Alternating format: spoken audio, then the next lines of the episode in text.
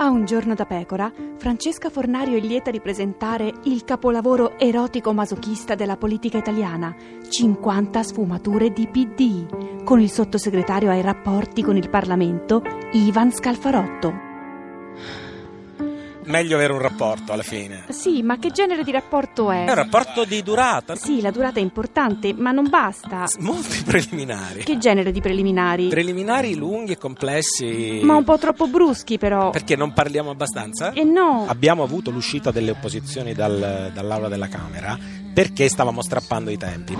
Aia! E basta strappare, fa male. Noi siamo un governo di pazzi furiosi che corrono e mandano le opposizioni sull'Aventino perché strappano i tempi.